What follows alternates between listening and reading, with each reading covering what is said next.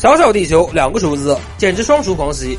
不过全身的肉质非常精致，两人为了成功料理这块食材，同时使出了岩拳对其发起攻击。不管你有没有燃起来，总之怪兽应该先燃起来了。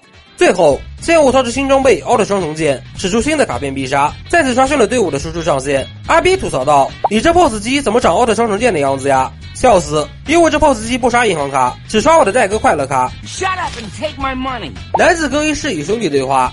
只见我与德凯在戏剧中的交谈场景，但是 I B 这标题很难不让我联想到那个更衣室。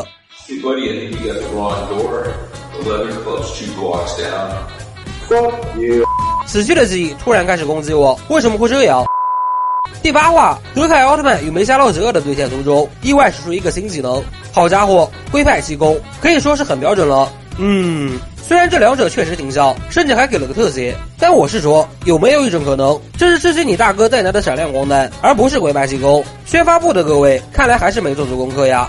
最后，在超古代女鬼与超现代法师的连携接生下，特蕾莎与卡尔米拉再次成功携手，与后辈一起暴打邪神。此场景被阿 B 称为新三人小队。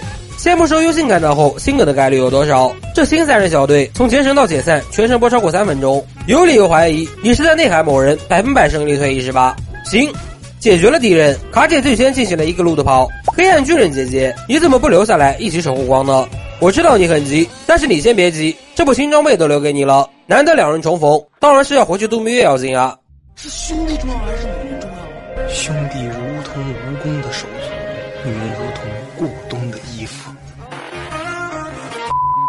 以上就是本期的全部内容了。喜欢还请点赞关注支持。这里是阿泽，我们下期再见。